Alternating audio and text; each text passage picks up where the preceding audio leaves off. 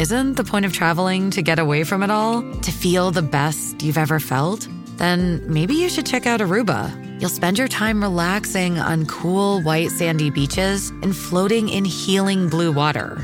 You'll meet locals brimming with gratitude for an island that redefines what a paradise can be. When your trip comes to an end, you won't need another vacation because you just had the vacation. That's the Aruba effect. Plan your trip at aruba.com.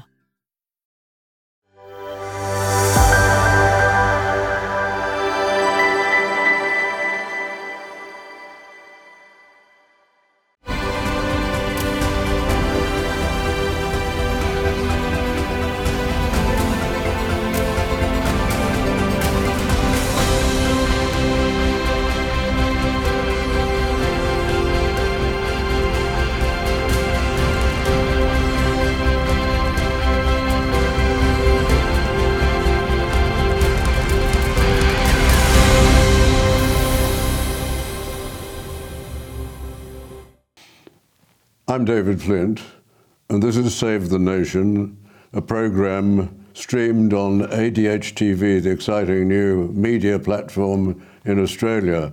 And I'm delighted to say that my guest today is Ian Plimer, probably the best known geologist in Australia and very well known across the world. In fact, he's a professor or has been a professor in at least four universities, including a German one whose name I cannot remember or pronounce.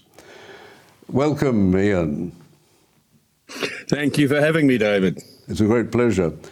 Ian, we have uh, a number of uh, ministers in our government, and I notice among them is an assistant minister for the Republic. Does that cause you any surprise? Well, it does cause me concern in that they are structuring the ministry such that they will fight very, very hard to have a republic. Now, um, Matt Thistlethwaite uh, is an interesting chap. He's got a couple of um, assistant ministries.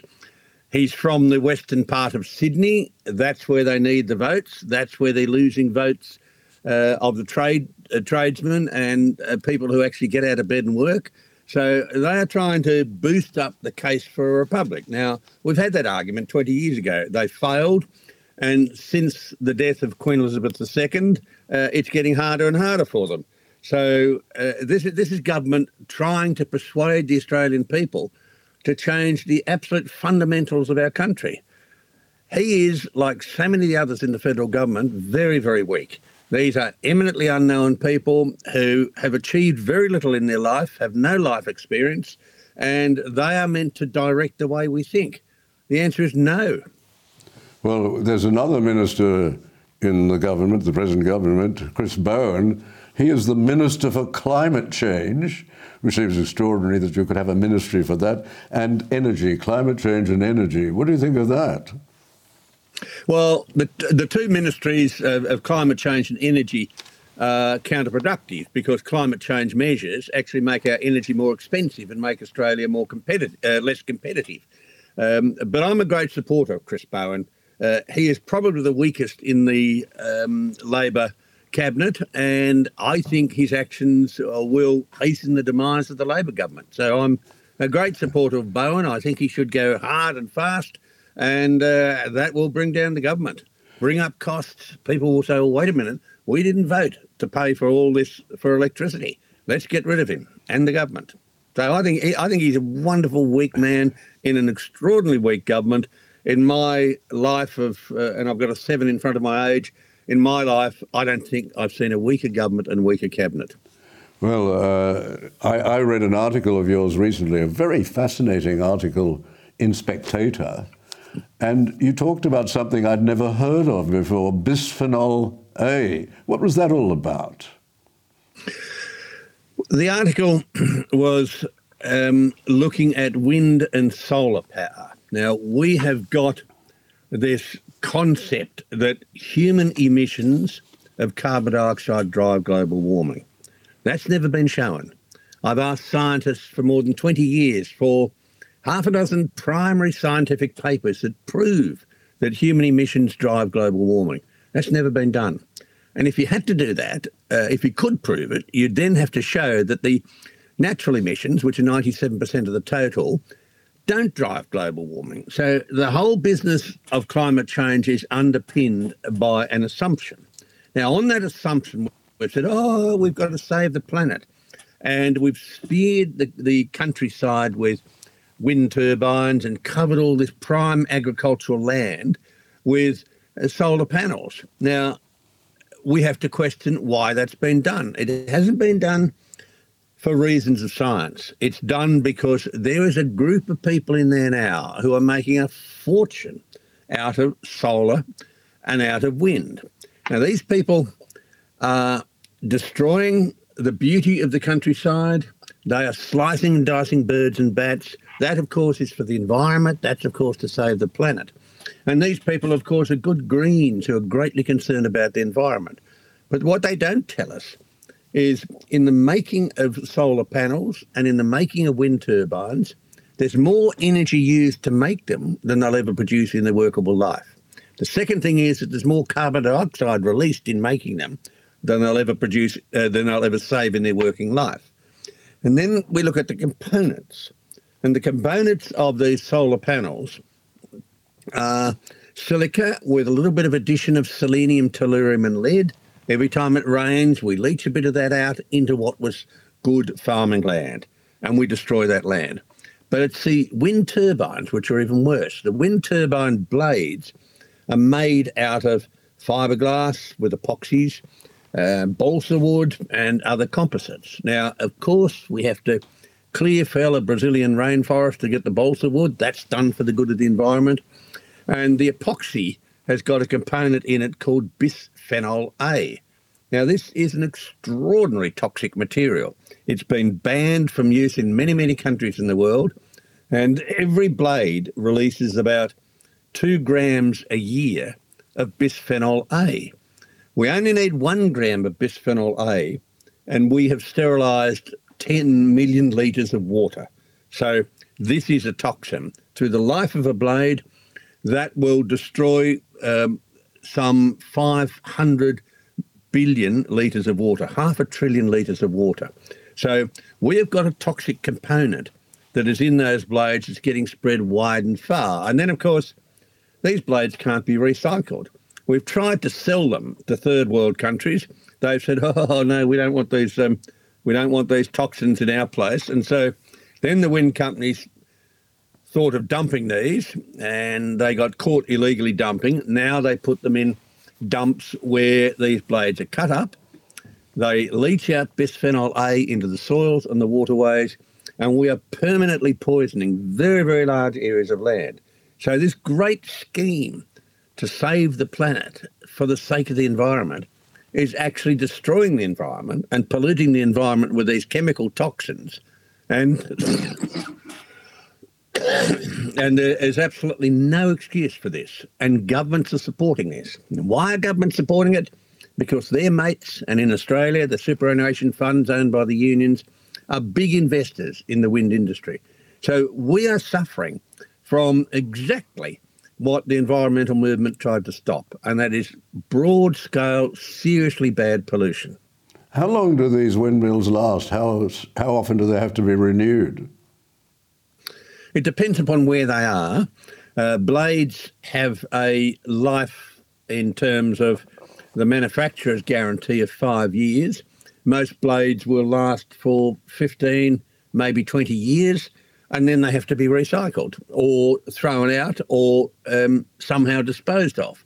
Those in a marine environment where you've got pretty aggressive weathering and erosion of these blades last a lot shorter. Now, here is the problem the solar panels and the turbine blades are made in China. Once we decarbonise this country and get rid of our uh, gas and get rid of our coal generation, then we are at the mercy of China. And if China says, when we are to replace all of our blades, if China says, sorry, you've been bad boys, we don't like your policies in your country, we are not going to give you blades or solar panels, then we've lost the ability in this country to generate electricity. And so we've put this country under huge sovereign risk by going down the path of renewables. These are not renewables, these are ruinables. We once had a very cheap, reliable power system, which is why we had big smelters come to Australia. Our power is not cheap, it's not reliable, and that is apparently because we are suffering a climate emergency. I'm yet to see the data that we're suffering a climate emergency. We certainly have climate change, and we've had it for thousands of millions of years. And except for the last couple of decades, that climate change was apparently due to natural processes. Now, apparently, it's due to humans. So I argue that the shift to solar and wind has been the biggest policy failure that governments have ever made. So we shouldn't be talking about renewables, we should be talking about ruinables. That is a very good uh, piece of advice. Now, uh, the politicians are always talking about footprints, carbon, they call them carbon footprints. I assume they mean CO2 footprints. But there was an interesting piece in the Australian the other day where they told about Adam Bandt, who's the leader of the Greens going to the door of the chairman's lounge wearing a mask. But as soon as he got into the chairman's lounge, he took the mask off. As soon as he left the chairman's lounge at uh, Mascot, he, uh, he put the mask back on. And they refer to the fact that apparently he usually flies business class, presumably overseas first class. And uh, that if you travel business class or first class, they suggested, certainly business class, that uh, because of the amount of area you take, this is about uh, twice the amount of carbon dioxide for the for the footprint than you would if you travel economy. And as you know, politicians are always travel. They travel at a drop of a hat. Things which could be done by remote means through Zoom and so on require them to go because they need the photo opportunity. They, they also like traveling. Now should we have a system in which the footprints of public officials and people on public companies who are anxious about these questions of carbon footprints, should all the footprints be published so that we know how much carbon dioxide Mr. Bandt and uh, the Prime Minister in particular, because he has his own jet, how much, how much carbon dioxide they are producing and what their footprint is? Well, hypocrisy is the word you're trying to say. uh, this is right across the board. Um, and your Adam Bandts of the world uh, are happy to travel in a machine made from soil which has been ref- smelted and refined into aluminium. It's an aluminium magnesium alloy to burn all this fossil fuel to fly here and there if Adam Bandt was serious, he would pedal a bamboo bicycle from his electorate in Melbourne up to Canberra. Uh, that might take him five or six days. Uh, he probably would have to eat a bit of meat to get the energy to do it. So these people are hi- hypocrites, and I strongly support the view that we should publish what they use. But then again, I have another view. I'm yet to see evidence that human emissions of carbon dioxide drive global warming. We have known for centuries that carbon dioxide in the atmosphere fertilises plants. So if Adam Bandt is putting out more plant food into the atmosphere and is quite happy to say, look, I fly because I want plants to grow better, I would support him. I, I think carbon dioxide in the atmosphere is wonderful. We've had a decrease in carbon dioxide in the atmosphere from about 20% to 0.04%. Uh, we are getting to a carbon dioxide crisis. And that is, it's not that we humans are putting it into the atmosphere, there's not enough of it. And if we doubled or tripled the carbon dioxide content of the atmosphere, that would be at the level that horticulturists like for getting a good yield. So Adam Bandt should either say, I'm trying to make the plants grow, or I'm a hypocrite. Nothing in between. your, your wonderful latest book, Green Murder, you said something about that in a recent article in the Spectator, at the foot of the article, you said you referred to green murder, and you said it's been produced and written using only electrons generated by the burning of fossil fuels. And one had to have a laugh at that. Why did you write that book? I'm totally sick of the Greens. I'm totally sick of people telling me how I should live my life, what happens in my bedroom, what I eat, when I travel, where I travel, how I travel. These people are hypocrites. These people have no scientific knowledge, and these people need to be called out.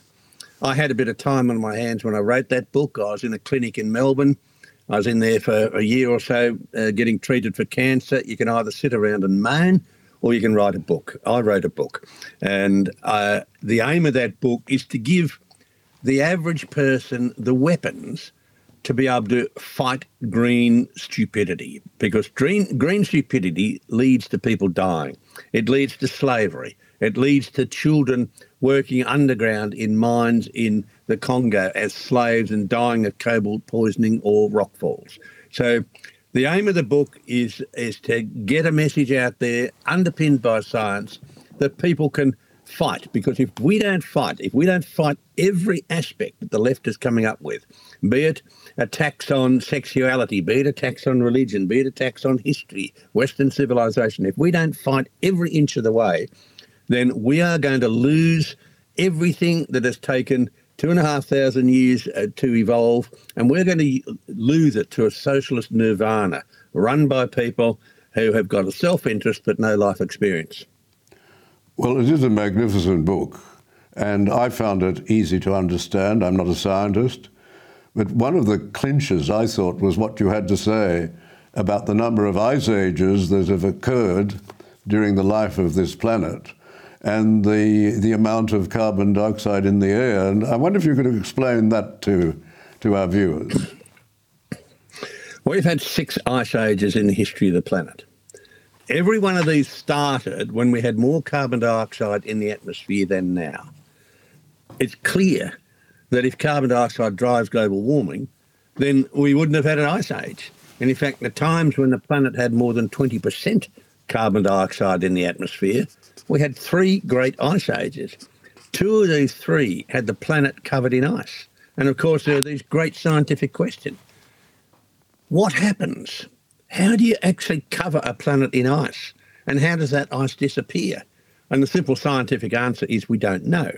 So uh, we have no relationship over time between carbon dioxide and climate. In each of these ice ages, we have a glaciation, and that's when the ice sheets expand. And we have an interglaciation, or uh, interglacial when the ice sheets retreat. Our ice age that we are in now started 34 million years ago, and it has cycles, 100,000 year cycles, when about 90,000 are uh, glaciation and 10,000 are interglacial. We are currently in an interglacial. The glaciation finished 14,000 or so years ago. We reached a peak of our interglacial 7,000 to 4,000 years ago. And we've been cooling down ever since as we're coming back into another orbitally driven glaciation. So um, the past tells us how the present is operating. And if you want to argue that traces of a trace gas drive a major planetary system, you can only do this when you totally ignore the past. And be it in history, be it in the history of our constitution, be it in our ancient history, if you ignore the past, then you do so at your peril. Are you saying that the sun is really the cause of uh, climate and climate change, and our relationship to the sun is really what is driving climate? Well, very much so, and that's been known only for a couple of hundred years.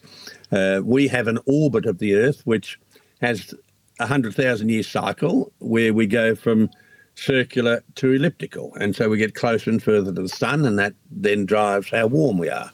Uh, we have uh, an axial change, and that axial change puts us further or closer to the sun every 40,000 years or so. And every 20,000 years or so, we wobble a bit like a top, putting us closer or further to the sun.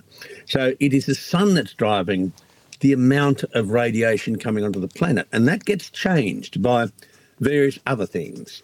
Uh, other things such as being in the wrong address in the galaxy, where we get bombarded by cosmic radiation, where we have a build-up of clouds, and that prevents light and heat coming onto the planet. It is the sun that drives climate. It's the sun that drives the ocean currents.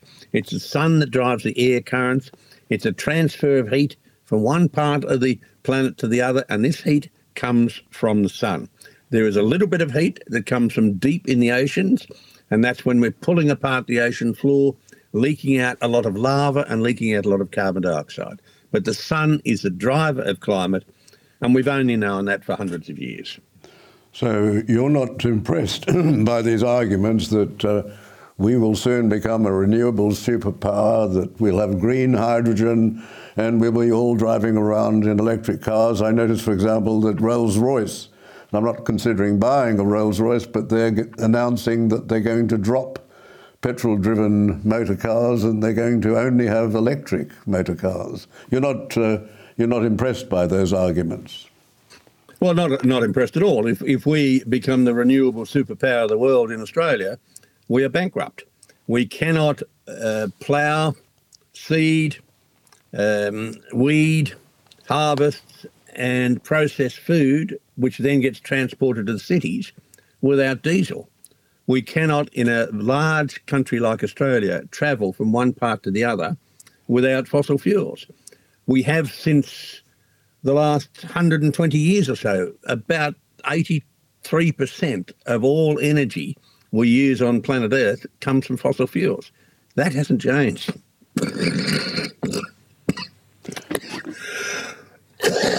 Excuse me, I've got a tickle somewhere down there. it must be all this carbon dioxide that I'm exhaling. Liz, Liz Truss, when she came to power, instead of uh, doing the inevitable, that is, recognizing that the aim of heading towards zero emissions was a serious error and it was pushing up energy prices. Instead of that, she decided that she would borrow billions of pounds to keep the price of energy down, which you can only do for a certain period of time. She resigned, and uh, they're talking about bringing back Boris Johnson. But Boris Johnson seemed to have also caught the uh, this fantasy of believing in climate change and having to get rid of carbon dioxide. What what is wrong with the politicians today when they're so obsessed with uh, this man-made climate change theory, which I think you've demonstrated? is uh, not acceptable as a theory, unproven and uh, shown to be completely wrong. I do a lot of my geological work in Black Africa and in the Andes. People in those parts of the world are concerned about tomorrow's food. They're concerned about having enough electricity that night so their kids can do their homework and get an education and uh, end up with a better life than them the whole business of global warming, net zero, and renewable energy is a Western phenomenon. And it's because we are so wealthy. We can afford to fritter away money. We can afford to have pet theories and ideas. We've created whole new business enterprises of people skinning the consumer alive with their spearing of the countryside with uh, wind turbines, with solar panels. We also have in the West um, no leaders. There is no sig- uh, significant country that has a strong leader. We are totally leaderless. And that allows these policies to go unquestioned. I would also argue that the parliaments of Western countries are dominated by lawyers. They're not dominated by practical people like engineers and scientists who immediately can see the stupidity of this.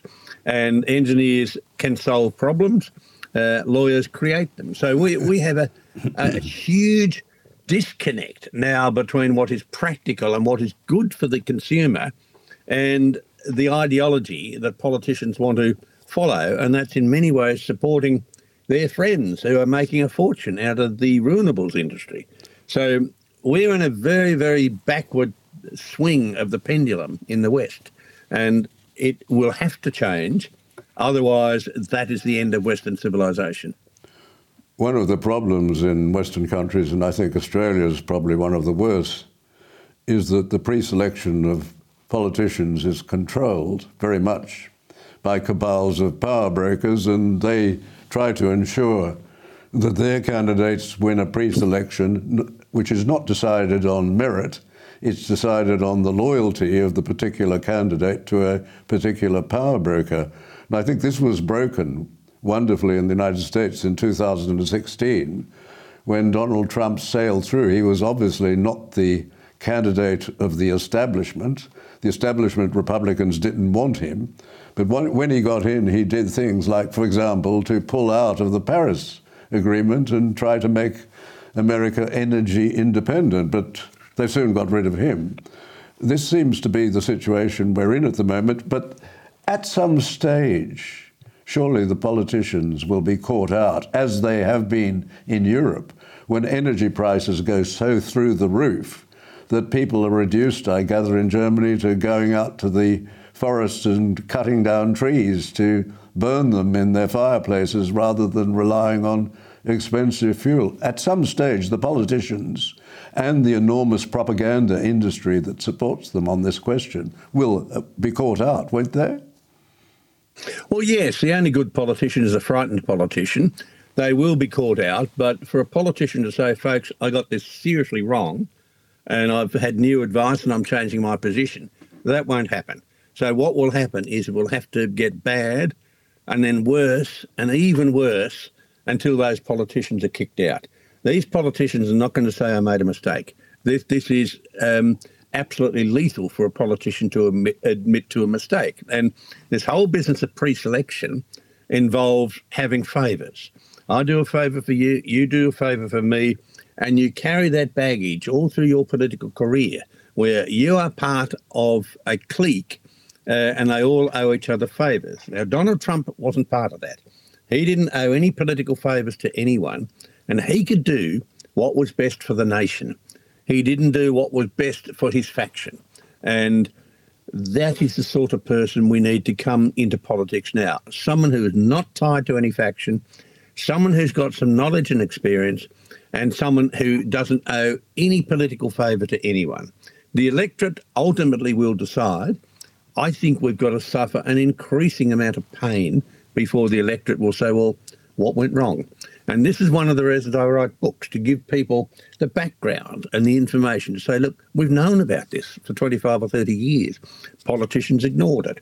We now have to have politicians who are pragmatic, who've got some life experience, and maybe um, have a lot of skin in the game, uh, and maybe are not looking to uh, stay in a comfortable job, but are looking at serving their nation.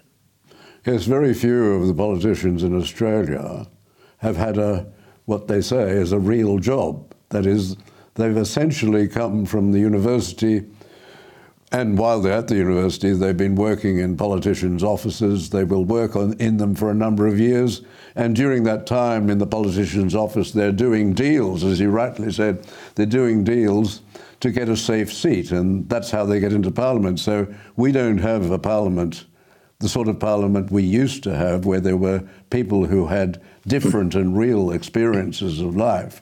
We have a parliament mainly of career politicians who started out in their uh, university years with a decision that they would become a politician and they achieved that position. So that is why I think we have few politicians who would tell the truth about this situation.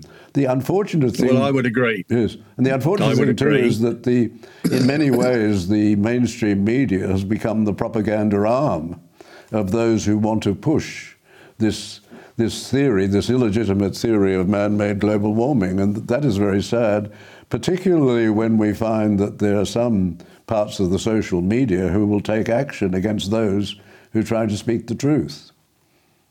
Well, that's quite right. Um, there was a time once when people our age would have said, well, we have uh, got ourselves into a comfortable position.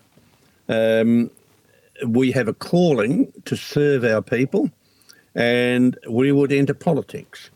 It would not be a career because neither of us are going to live for another 40 years. Uh, it would not be a career, it would be serving our people. And on one issue, you and I might agree. On another issue, we would disagree. And that to me was very healthy politics. And these were the people that actually wrote the Constitution for our country. The mainstream media is on life support.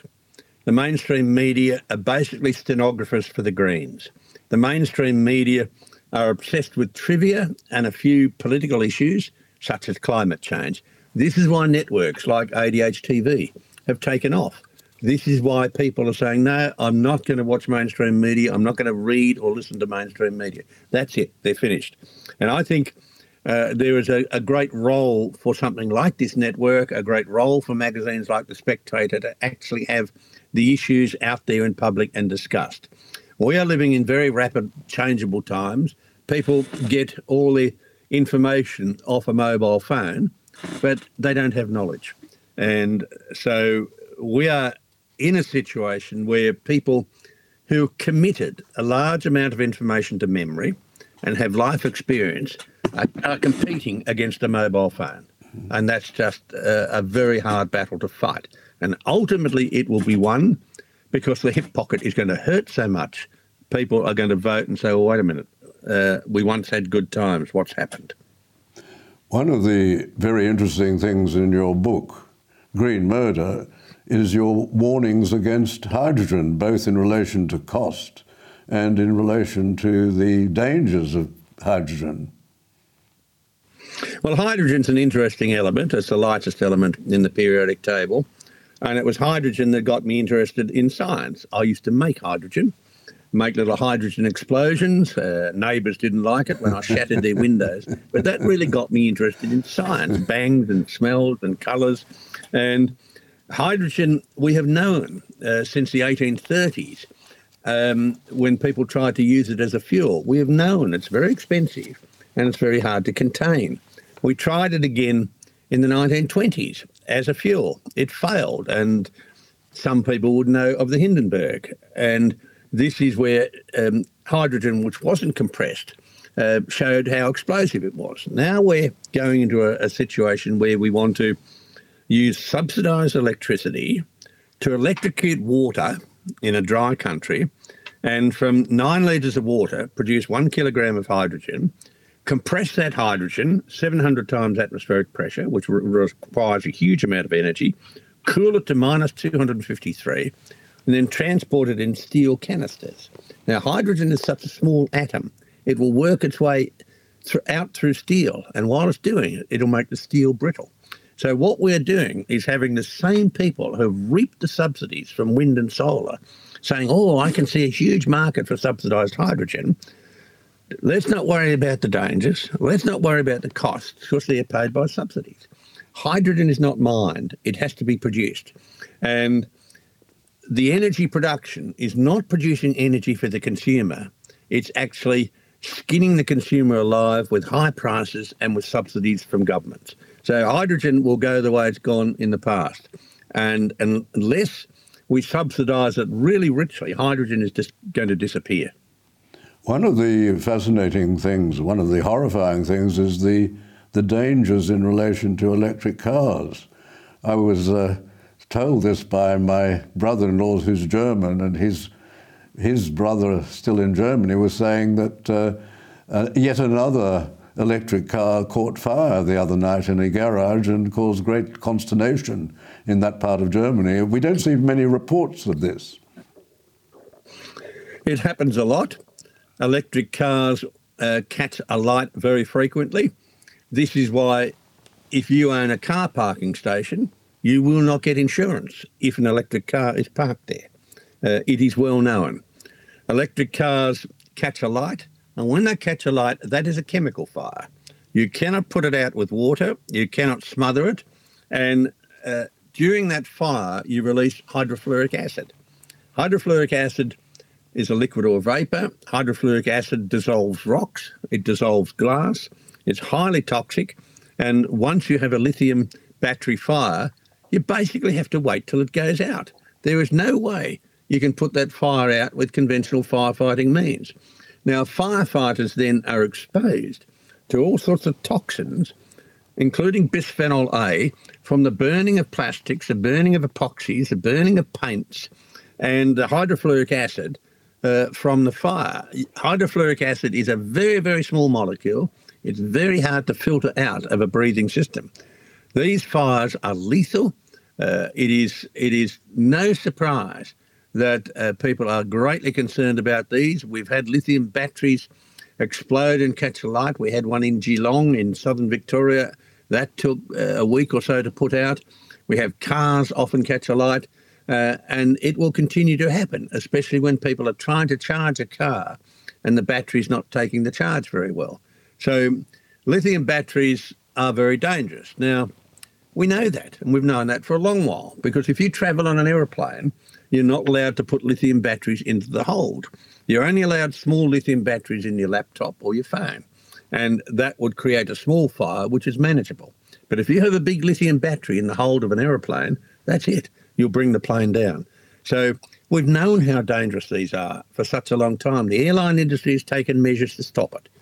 I don't know why the automobile industry is going down this path because it's dangerous. What should uh, people do who live in apartment buildings, who are on the governing councils of those apartment buildings, strata title and so on?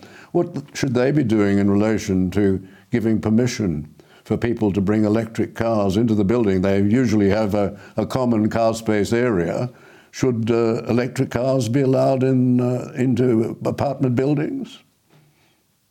Well, the normal thing is these apartment buildings are wired such that you couldn't charge one or two electric cars. If you did, you wouldn't have the power to cook a meal, to heat, cool, or um, have your lights on, or run computers, uh, or have a television. So they're wired not to have electric cars. Now, some of these are being rewired.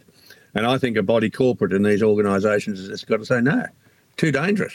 Um, park it out in the street. Uh, nothing to do with us, but you're not putting an electric car underneath my residence. There was a case in Manly recently, I believe, where somebody was somebody, and it was a wet day, ran a cord from his house out into the street to recharge his car. But the thing is, if uh, governments are pushing up the price of electricity and they're making it unreliable and scarcer, how on earth can they also at the same time be telling people they should be buying electric cars and even giving subsidies to buy electric cars? Well, you've described California. California is giving subsidies to buy electric cars. Only the wealthy can buy them. And once you bought your electric car, then California says, oh, hang on a tick, the power system can't handle you charging up your electric car. Don't charge it up. That's the situation you're going to be caught in. I do a lot of very long driving. Um, fairly recently, I drove from Sydney to Broken Hill. That is 1,200 kilometres. One fuel stop at Dubbo and did it in um, about 11 hours. If I did that in an electric vehicle, it would have taken me probably five days. Um, we had a case recently of a chap who drove his electric Harley Davidson from Perth to Sydney. It took him 21 days. On one fuel stop, he wouldn't have made it unless he'd had a tailwind and he only had three kilometres of fuel left. Now, 21 days. He'd done the trip before in a Kawasaki um, petrol motorcycle in four days, but he did it in an electric Harley in 21 days. Now, what's the point of driving a Harley Davidson unless you've got the, the noise from the Harley, that noise that they've patented? There was a chap in 1909 on a push bike that pedalled from Perth to Sydney. He did that in 31 days. There were no sealed roads then. He had dozens of punctures. So he was only 50% slower than someone who went in an electric motorcycle. Uh, we had a chap the other day who ran it in 46 days, raised one and a half million for charity. A wonderful chap. He ran more than 100 kilometres every day for 46 days. He spent two days in hospital in Kimba on the way through. But you can run it in twice the time it takes to drive across the continent of Australia in an electric Harley Davidson. So these vehicles are totally and absolutely useless in a large country like Australia. They do have a use, and I recall the days in London when the milkman had an electric vehicle.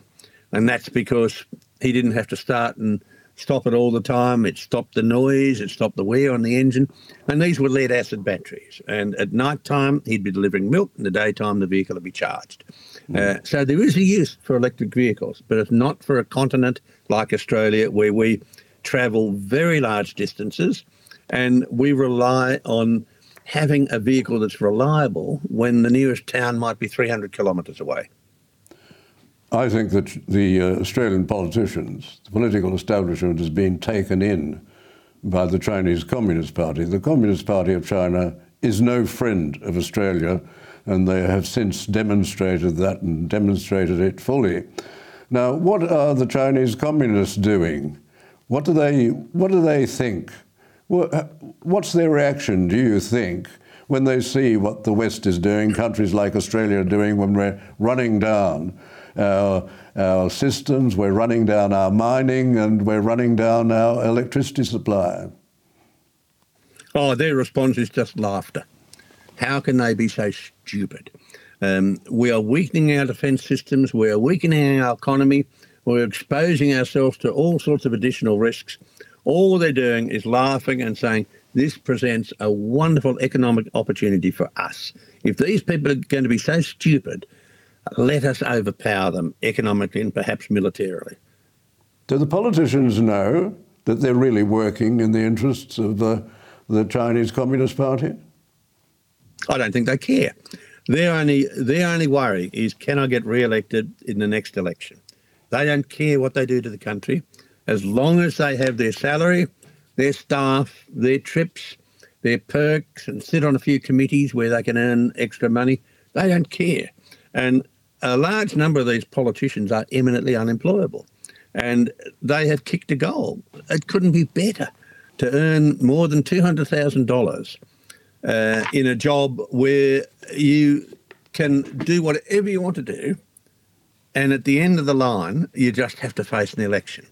And these elections are driven by parties, often not on an electorate basis, and so uh, these people, whether they are aware of what they're doing or not, they don't care. All they care about is getting re-elected.